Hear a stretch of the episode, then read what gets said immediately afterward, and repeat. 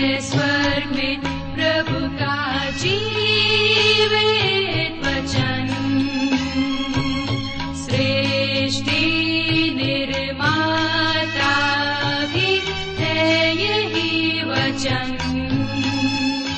नमस्कार श्रोताओं, कार्यक्रम सत्य वचन लेकर हम आपकी सेवा में उपस्थित हैं और आशा करते हैं कि आप सब आज का बाइबल अध्ययन कार्यक्रम सुनने के लिए तैयार हैं। जैसा कि आपको मालूम है कि इन दिनों हम पवित्र शास्त्र बाइबल के नए नियम में से पॉलुस प्रेरित के द्वारा लिखी गई तीतुस के नाम पत्री का विस्तार से अध्ययन कर रहे हैं और हमें पूरा विश्वास है कि इस अध्ययन से आपको आत्मिक लाभ मिल रहा है। तो आइए आज के इस बाइबल अध्ययन में हम सम्मिलित हों। सुनते हैं ये कार्यक्रम सत्य वचन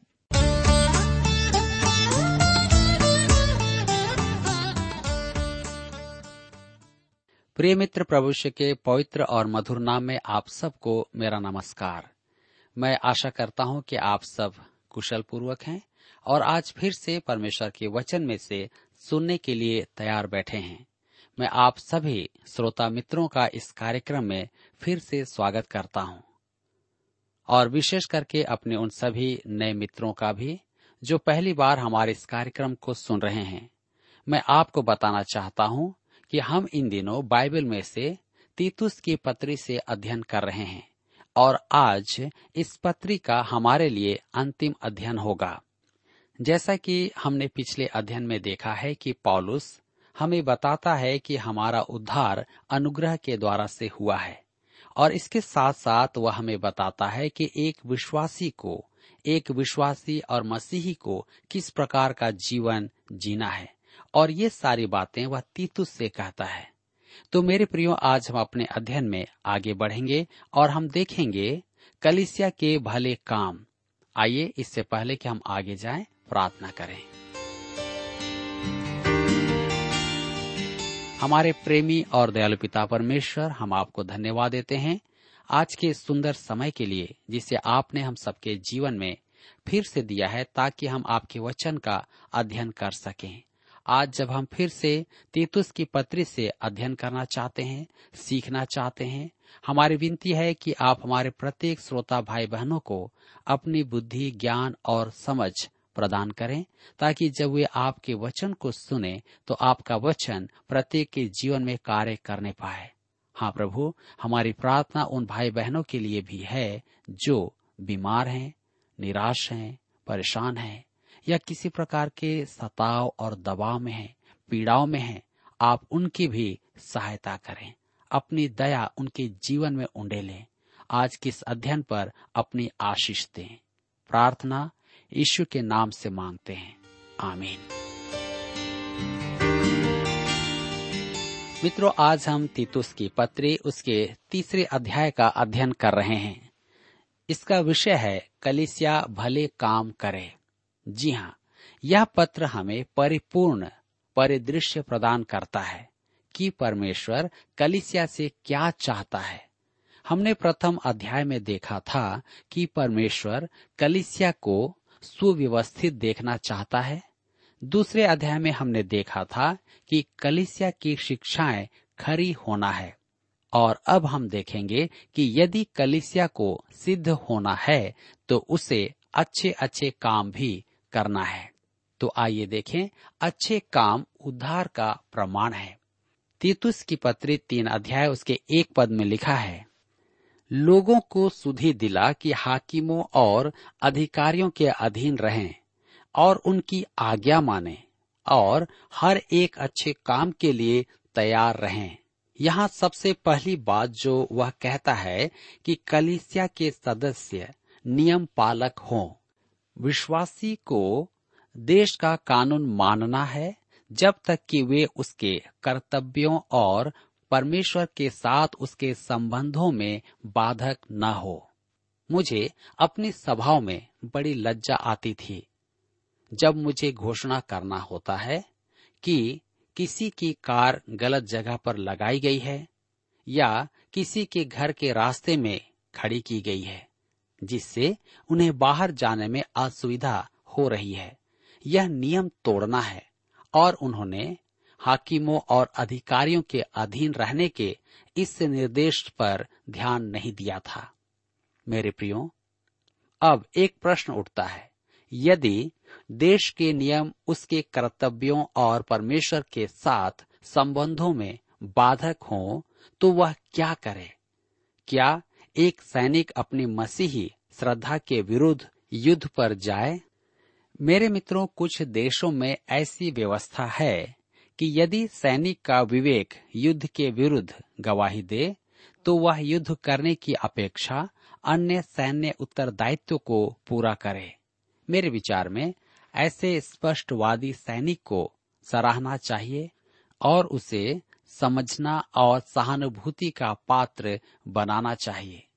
कुछ सैनिक ऐसे भी हुए हैं जिन्होंने सरकार से सब लाभ प्राप्त किए, परंतु अपना उत्तरदायित्व निभाने से वे पीछे हटे। यह नियम तोड़ना है और उन्हें दंड भी दिया जाना चाहिए। मेरे मित्रों, हमें अपने हाकिमों और अधिकारियों के अधीन होना है। कलिसिया के संदेशों में यह भी होना है कि विश्वासी अधिकारियों के अधीन रहे। यह अधीनता मनुष्य के नहीं, उसके पद की अधीनता है। आप शायद पुलिसकर्मी के व्यवहार से रुष्ट हों, परंतु आपको उसकी वर्दी का मान रखना चाहिए। वह उस सामाजिक वर्ग से है जो हमारी और हमारी संपदा की रक्षा करता है। उनके बिना हमारी दशा खराब हो जाएगी। मेरे प्रियो इस पद से एक और प्रश्न उत्पन्न होता है, क्या विश्वासी राजनीति में उतरे? मेरे विचार में एक विश्वासी राजनीति में जाना चाहे तो वह स्वतंत्र है, परंतु कलिसिया को राजनीति में प्रवेश करना अनुचित है। यदि हम में पवित्र आत्मा काम करेगा तो हमारी कलिसिया से अनेक विश्वासी सरकारी पदों पर पहुँचेंगे। जैसा कि हमने सुना है, इंग्लैंड में वेस्ली ने न तो राजा को और न ही कलिसिया में सुधार लाना चाहा था। उसने केवल परमेश्वर के वचन का प्रचार किया, जिसके परिणाम स्वरूप मनुष्यों में बदलाव आया, शराबियों और जुआरियों ने जो गरीबों के प्रति उदासीन थे, वेस्ली के प्रचार के परिणाम स्वरूप अपना जीवन प्रभु यीशु को देकर मजदूर उत्थान अभियान आरंभ किया, जिसमें बाल श्रम का विरोध और कार्य क्षेत्र में मजदूरी की रक्षा के मुद्दे थे। अतः हमें सरकार में विश्वासियों की आवश्यकता है, परंतु कलिसिया को राजनीति में प्रवेश करने की बुलाहट नहीं है। हमने पढ़ा कि हर एक अच्छे काम के लिए तैयार रहें। कलिसिया के लिए आवश्यक है कि वह सदस्यों को सिखाए कि वे भले काम करने के लिए उत्साही हों, जिज्ञासु हों और भले काम करना सीखें। मेरे मित्रों, हमारे अध्ययन में आगे चल करके हम यह देखेंगे। इससे आदेश का नकारात्मक पक्ष भी है। तो आइए हम पढ़ें तीतुस तीन उसके दो पद में। किसी को बदनाम न करें, झगड़ालू न हो, पर कोमल स्वभाव के हों और सब मनुष्यों के साथ बड़ी नम्रता के साथ रहें। लिखा है, किसी को बदनाम ना करें, किसी के विरुद्ध झूठी बातें ना करें। कहा जाता है कि आप हर एक बात पर विश्वास तो नहीं कर सकते, परंतु उसे दोहरा सकते हैं। पॉलुस इसी संदर्भ में कह रहा है कि हम सुनी हुई बुराई को न दोहराएँ। बहुत सी ऐसी बातें हैं जो बिना प्रमाण के एक से दूसरे तक पहुँच जाती हैं। एक और कहावत है, कुछ लोग कानाफूसी पर विश्वास कर लेते हैं। यदि कान में कही जाए तो वे सुन लेते हैं। कई बार ऐसा होता है कि हम जिसे नहीं चाहते हैं, लोग उसी को सुन लेते हैं। परंतु यदि कलिसिया के पास ठोस प्रमाण है तो दोषी व्यक्ति को प्रकट किया जाए। आपको स्मरण होगा कि पॉलुस ने ऐसे कुछ व्यक्तियों का नाम प्रकट किया है। देमास, जिसने संसार को प्रिय जानकर उसका साथ छोड़ दिया था। सिकंदर ठठेरा, फोगेलुस, हिरमोगिनीज, हुमेनियस, फिलेतुस आदि। ये सब वे लोग हैं जिन्होंने प्रभु का संगति छोड़ दिया था। तीतुस तीन अध्याय के तीन पद में लिखा है, क्योंकि हम भी पहले निर्बुद्धि और आज्ञा न मानने वाले और भ्रम में पड़े हुए और विभिन्न प्रकार की अभिलाषाओं और सुख विलास के दासत्व में थे और वैर भाव और डाह करने में जीवन व्यतीत करते थे और घृणित थे और एक दूसरे से वैर रखते थे। मेरे प्रियो, यह उद्धार से रहित मनुष्य का चित्रण है। मसीह यीशु को ग्रहण करने के पूर्व आपका और मेरा चित्रण है।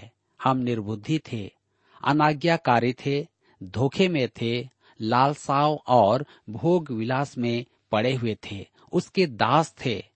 हम स्वार्थी जीवन जी रहे थे और एक दूसरे से घृणा करते थे। जी हाँ यह खोए हुए संसार का चित्रण है। आप किसी भी कार्यालय या कंपनी में चले जाएँ, वहाँ आप ऐसा ही वातावरण देखेंगे और दुर्भाग्य से कुछ कलिसियाओं में भी यही देखने को मिलता है। प्रेम केवल ऊपरी दिखावा है, मन में ईर्ष्या है, घृणा है और पीठ पीछे बुराइयाँ हैं। कलिसियाओं में गुटबंदी है, परंतु वे विश्वास में दृढ़ होने का दावा करते हैं। यह मसीह के प्रयोजन का अपमान है, यह अविश्वासियों का चित्रण है। आपका और मेरा चित्रण ऐसा ना हो। तीतुस की पत्री तीन अध्याय उसके चार और पाँच पद में हम पढ़ते हैं। पर जब हमारे उद्धारकर्ता परमेश्वर की कृपा और मनुष्यों पर उसका प्रेम प्रकट हुआ तो उसने हमारा उद्धार किया और यह धर्म के कामों के कारण नहीं, जो हमने आप किए, पर अपनी दया के अनुसार नए जन्म के स्नान और पवित्र आत्मा के हमें नया बनाने के द्वारा हुआ। यह धर्म के कामों के कारण नहीं, जो हमने आप किए। पद तीन में प्रभु को ग्रहण करने से पूर्व का हमारा चित्रण है। यह जानना अति महत्वपूर्ण है कि विश्वासी होने का अर्थ एक नया अध्याय आरंभ करना नहीं है। आप देखेंगे कि इस अध्याय में भी वही पुरानी बातें हैं। नव वर्ष के नए संकल्प और अधिक अच्छा करने की प्रतिज्ञा आपको विश्वासी नहीं बनाते हैं। न ही आप अच्छे कामों और धार्मिक कृत्यों के द्वारा उद्धार पाते हैं। अपनी दया के अनुसार हमारा उद्धार उसने किया है, क्योंकि मसीह हमारे लिए, हमारे पापों के लिए क्रूस पर मरा और हमारे पापों का दंड चुकाया। उसने कीमत चुकाई। इसलिए परमेश्वर हम पर दया बरसाने के लिए तैयार है इसका अर्थ है कि उसके पास दया का विशाल भंडार है। उसकी दया के कारण ही हमें उसने बचाया है। मेरे प्रियो, आप जो भी हैं, वह आज आपका उद्धार करने के लिए तैयार है, क्योंकि मसीह आपके लिए मरा था। जी हाँ आपके पापों के लिए ही वह मरा था। उसने दंड चुकाया है और आपको धर्मी ठहराया है। नए जन्म के स्थान के द्वारा हुआ स्नान अर्थात धोना या नए जन्म का धोना। पुराने नियम में मिलाप के तंबू में एक हौद था और फिर मंदिर में रखा गया। वह इसी बात का प्रतीक है। योहना रचित सुसमाचार के अध्याय तीन में प्रभु यीशु यही कह रहा था यहुना तीन उसके पाँच में, मैं तुझसे सच सच कहता हूँ, जब तक कोई मनुष्य जल और आत्मा से न जन्मे तो वह परमेश्वर के राज्य में प्रवेश नहीं कर सकता। मेरे प्रियो, जल परमेश्वर के वचन का प्रतीक है। बाइबल आपको धोती है, उसमें शोधन शक्ति है। हम परमेश्वर के वचन से शुद्ध किए जाते हैं। पवित्र आत्मा परमेश्वर के वचन का उपयोग करता है। लिखा है, नए जन्म के स्नान और पवित्र आत्मा के हमें नए बनाने के द्वारा हुआ। पवित्र आत्मा हमें नया जन्म देता है। तीतुस की पत्री तीन अध्याय के छह पद में लिखा है, जिससे उसने हमारे उद्धारकर्ता यीशु मसीह के द्वारा हम पर अधिकाई से उंडेला। मेरे मित्रों, क्या आपने ध्यान दिया कि परमेश्वर जो भी करता है बहुतायत से करता है। वह हमारे मांगने और सोचने से कहीं अधिक करने में सक्षम है। तीतुस तीन अध्याय के सात पद में लिखा है, जिससे हम उसके अनुग्रह से धर्मी ठहर कर अनंत जीवन की आशा के अनुसार वारिस बने। अनंत जीवन की आशा। कलिसिया के लिए प्रभु यीशु के आने की विश्वासी की महान आशा है। भले काम आज वरन भविष्य के लिए लाभकारी है। तीतुस तीन उसके आठ में लिखा है, यह बात सच है और मैं चाहता हूँ कि तू इन बातों के विषय में दृढ़ता से बोले। इसलिए कि जिन्होंने परमेश्वर पर विश्वास किया है, वे भले भले कामों में लगे रहने का ध्यान रखें। ये बातें भली और मनुष्यों के लाभ की हैं। मेरे प्रियो यह सत्य की विश्वासी परमेश्वर के अनुग्रह से उद्धार पाता है। उसे भले काम करने से छूट नहीं मिल गई है, वरन सच तो यह है कि उसे भले कामों में लगे रहने का ध्यान है, अर्थात उसे ध्यान रखना है। पॉलुस कहता है कि तीतुस इस बात की पुष्टि करता रहे, मेरे प्रियो, आपके उद्धार पाने के बाद परमेश्वर आपसे भले काम करने के लिए कहता है। उद्धार पाने तक परमेश्वर आपके भले कामों पर ध्यान भी नहीं देता है, क्योंकि जिसे आप भले काम कहते हैं, उसे परमेश्वर मैले चित्रों के समान देखता है। यशाया की पुस्तक चौसठ अध्याय उसके छह पद में वह कहता है कि मनुष्य के काम परमेश्वर की दृष्टि में मैले चिथड़े हैं। परमेश्वर को मैले चिथड़े नहीं चाहिए। वह तो आपका उद्धार करना चाहता है। यदि आप उसके पास जैसे हैं वैसे ही आ जाएँ, तो वह आपका उद्धार करेगा क्योंकि उसने आपके लिए कुछ किया है। वह आपसे कुछ करने के लिए नहीं कहता है। आप परमेश्वर के लिए क्या कर सकते हैं? उद्धार पाने के बाद आप जब परमेश्वर की संतान बन जाते हैं तब वह आपसे भले काम करने के लिए कहता है।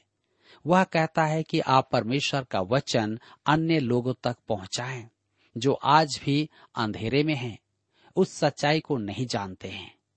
इसीलिए कहता है कि भले कामों में लगे रहने का ध्यान रखें, इन बातों पर आप विचार करें, मनन करें, चिंतन करें, परमेश्वर के लिए भले काम करने के लिए आप चिंता करें।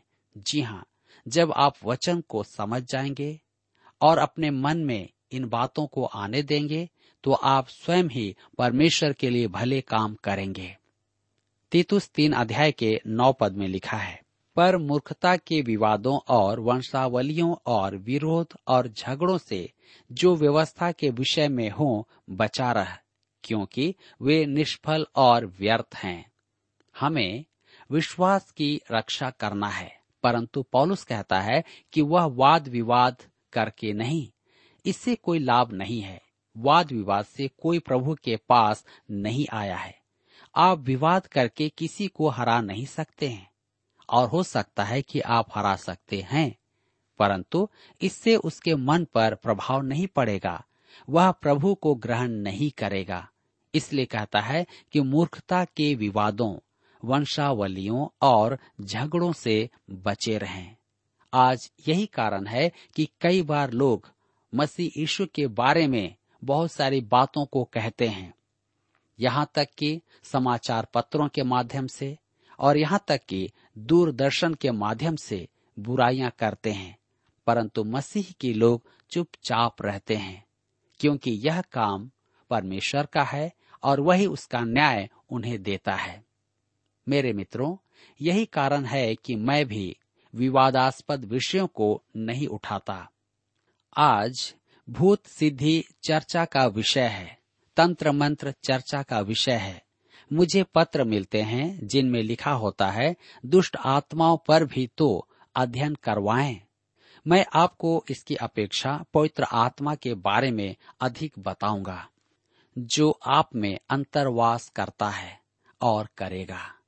यदि वह आप में अंतरवासी है तो दुष्ट आत्मा आपके पास नहीं आएगा। पहला योहना की पत्री चार अध्याय, उसके चार पद में स्पष्ट लिखा है, जो तुम में है, वह उसमें, जो संसार में है, उससे बड़ा है। मेरे प्रियो, हमें यही जानना है। भटक जाना तो बहुत आसान है, परंतु उसमें बने रहना बहुत महत्वपूर्ण है। तीतुस तीन के दस में लिखा हुआ है किसी पाखंडी को एक दो बार समझा बुझाकर उससे अलग रह। हमसे अनुरोध किया गया है कि हम किसी किसी परियोजना में सहयोग दें। इन परियोजनाओं में झूठे शिक्षक हैं।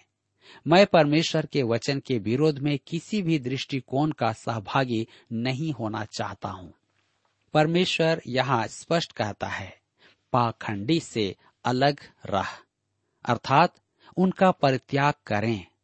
तीतुस तीन अध्याय के ग्यारह पद में लिखा हुआ है, यह जानकर कि ऐसा मनुष्य भटक गया है और अपने आप को दोषी ठहरा कर पाप करता रहता है। वह है जो सत्य से अलग हो गया है। तीतुस की पत्री तीन अध्याय उसके बारह से चौदह पद में लिखा हुआ है, जब मैं तेरे पास अर्तिमास या तुखिकुस को भेजू तो मेरे पास निकोपुलिस आने का प्रयत्न करना, क्योंकि मैंने वहीं जाड़ा काटने का निश्चय किया है। जेनास व्यवस्थापक और अपोलोस को यत्न करके आगे पहुँचा दे और देख कि उन्हें किसी वस्तु की घटी न होने पाए।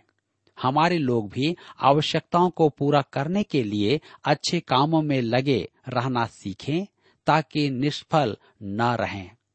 भले कामों के विषय, यह पौलुस का अंतिम वचन है। मेरे मित्रों, हमें भले काम करने सीखना है। यह एक ऐसा कार्य है, जिसके लिए हमें प्रयास करना है। अनेक जन सोचते हैं कि यह आसान काम है, परंतु हमें जानना होगा कि परमेश्वर की दृष्टि में भले काम क्या है, और हमें सीखना भी होगा कि उन्हें कैसे करें।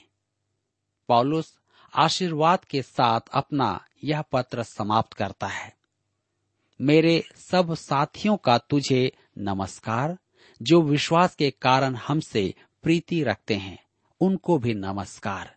मेरे मित्रों, वह कहता है कि तुम सब पर अनुग्रह होता रहे। तीतुस की पत्री, तीन अध्याय उसके पंद्रह पद में हम पढ़ते हैं। मेरे सब साथियों को तुझे नमस्कार। जो विश्वास के कारण हमसे प्रीति रखते हैं, उनको नमस्कार।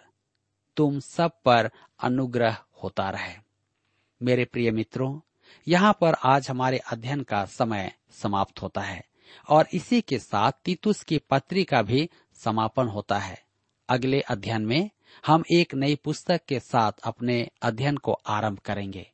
इसलिए मेरा आपसे निवेदन है कि अपने मित्रों को भी अगले अध्ययन में अवश्य ही शामिल करें, ताकि हम फिर से परमेश्वर के वचन की सत्यता को सीख सकें, समझ सकें, और अपने व्यक्तिगत जीवन, पारिवारिक जीवन और परिवार एवं कलिसिया में आशीष के कारण बने।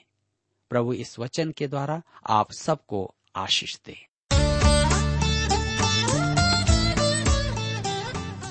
प्रिय श्रोताओ अभी आप सुन रहे थे बाइबल अध्ययन कार्यक्रम सत्य वचन हम आशा करते हैं कि आज के इस कार्यक्रम से आपको आत्मिक लाभ मिला होगा। यदि आप परमेश्वर के बारे में और अधिक जानना चाहते हैं तो हमारे पास नया नियम एवं पवित्र शास्त्र बाइबल उपलब्ध है। इन्हें प्राप्त करने के लिए आप हमें इस पते पर लिख सकते हैं। कार्यक्रम सत्य वचन T W R post box number चार तीन एक शून्य, नई दिल्ली, एक एक शून्य शून्य एक नौ। पता एक बार फिर सुन लीजिए। कार्यक्रम सत्य वचन T W R post box number four three one zero New Delhi one one zero zero one nine और हाँ श्रोताओ, याद रखें कि पत्र लिखते समय आपका नाम और पता साफ़ साफ़ लिखा होना चाहिए। इसके अलावा आप हमसे टेलीफोन के माध्यम से भी बातचीत कर सकते हैं, जिसमें हमारे काउंसलर या सलाहकार आपको सलाह देंगे। तो नोट कीजिए हमारा मोबाइल नंबर नौ नौ पाँच आठ आठ दो शून्य चार एक चार। याद रखें, double nine five eight eight two zero four one four. और हमारा दूसरा नंबर है zero nine six five one four double three three nine seven. याद रहे, शून्य नौ छ पाँच एक चार तीन तीन तीन नौ सात। इसके अलावा आप हमसे ईमेल के द्वारा भी संपर्क कर सकते हैं।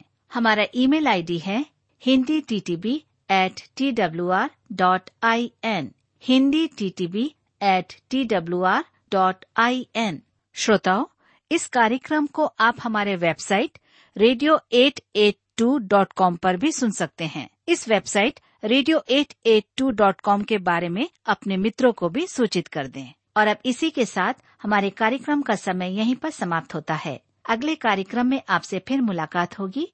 तब तक के लिए हमें आज्ञा दीजिए। नमस्कार।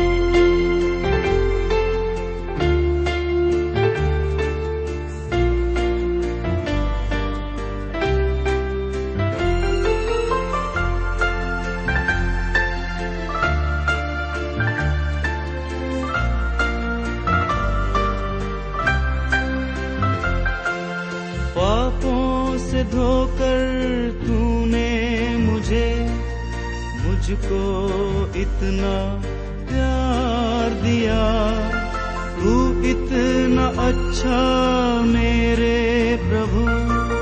तेरी हरदम महिमा करूँ।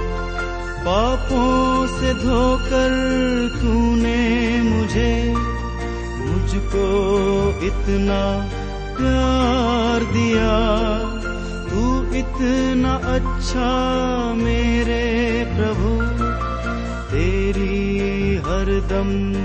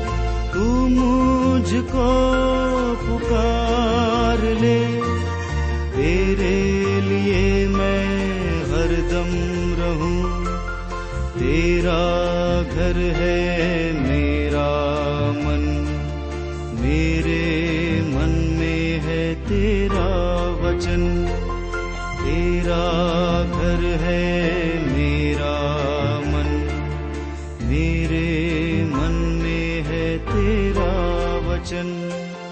आओ हम मिलकर नाचें और गाएँ, प्रभु की हम महिमा करें। आओ हम मिलकर नाचें और गाएँ, प्रभु की हम महिमा यादों में तेरे हर पल रहूँ, तेरे वचन में निभाता रहूँ, तेरे लिए ही मैं जीऊं मरूं, तेरे कदम पर हरदम चलूँ। आओ हम मिलकर नाचे और गाएँ